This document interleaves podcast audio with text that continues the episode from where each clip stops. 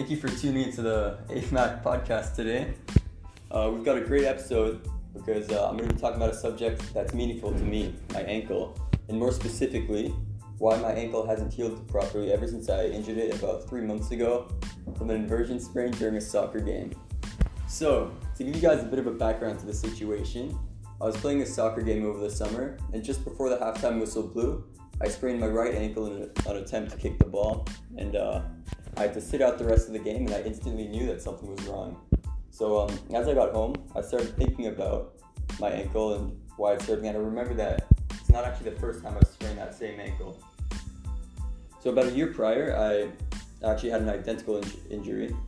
Uh, I was playing soccer, I inverted my ankle, same thing, but you know, the, the recovery process was simple. I rested it for two weeks using the Rice method, which I'm sure most of you guys know. But for those who don't, injuries like this, they, they heal best when you rest it, ice it, compress it, and elevate it. So that's what I did. I did that for two weeks and I was good to go after that. So for this injury, I thought it would be the same recovery process, but I quickly learned that it wasn't.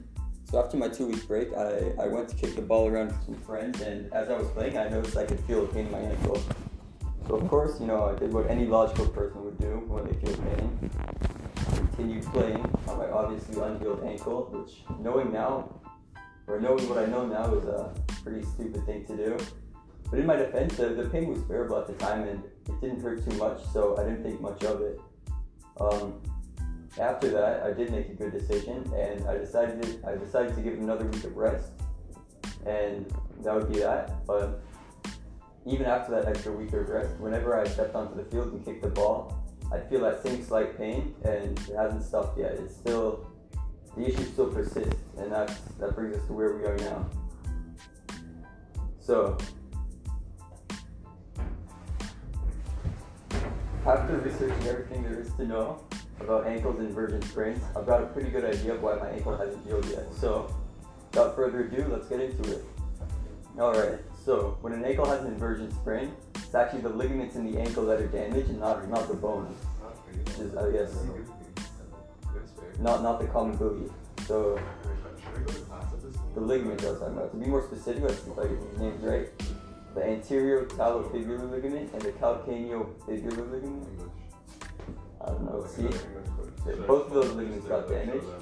Um, so those, those two ligaments are both found on the lateral side of the ankle, or in other words, the outside, and they're in close proximity to each other.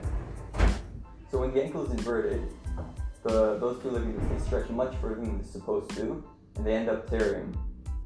So for those who don't know, ligaments they're, they're strong tissues that connect either two bones or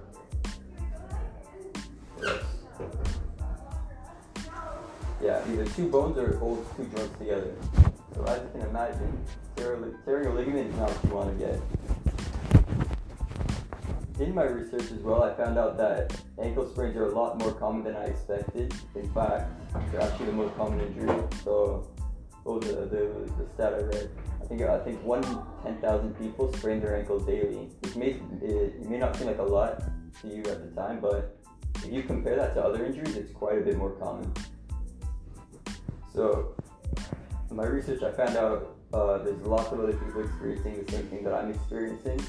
So 70% of people who have decided, or not decided, who sprained their ankle before, um, and they'll, uh, yeah, so 70% of people who sprain their ankle will most likely sprain their ankle somewhere else down their life.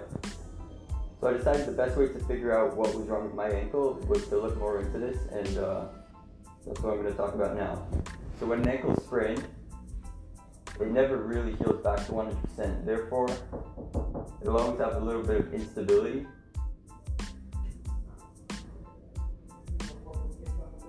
Yeah. Chronic ankle instability. Let me get my notes.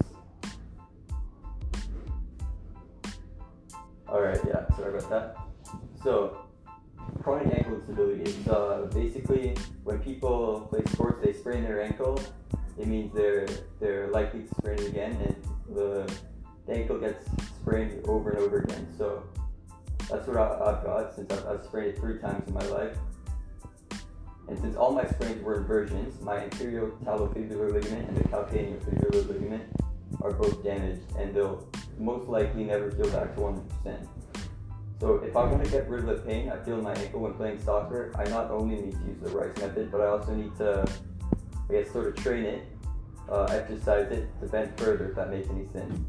I should walk on the inside of my foot as well, and the outside, So it hopes to strengthen my ankle and get it as close to 100% as possible. Other exercises uh, that I found to be helpful, uh, you can you can do either do calf raises uh, you can walk on your heels, walk on just your toes, or maybe my favorite one, you can trace the alphabet with your ankle one or two times, like once or twice a day.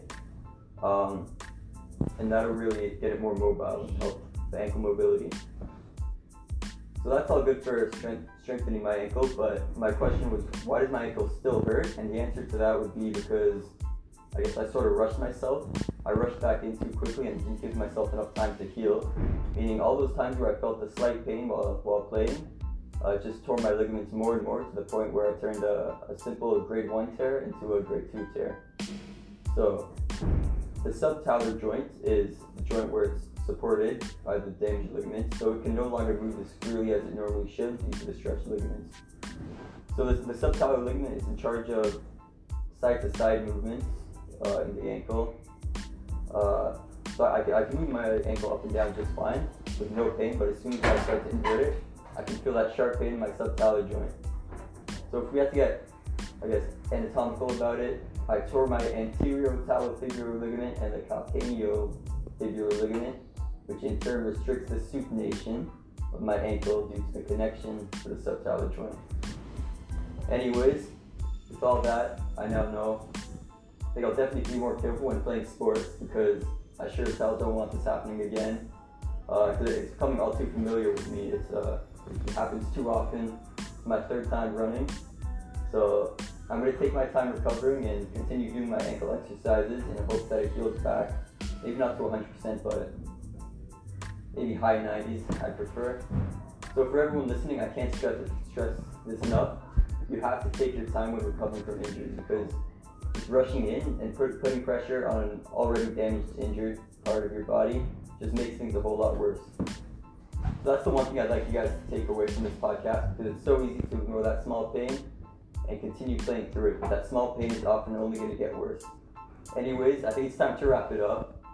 Uh, I appreciate everyone who, who tuned in and I hope you guys learned something meaningful.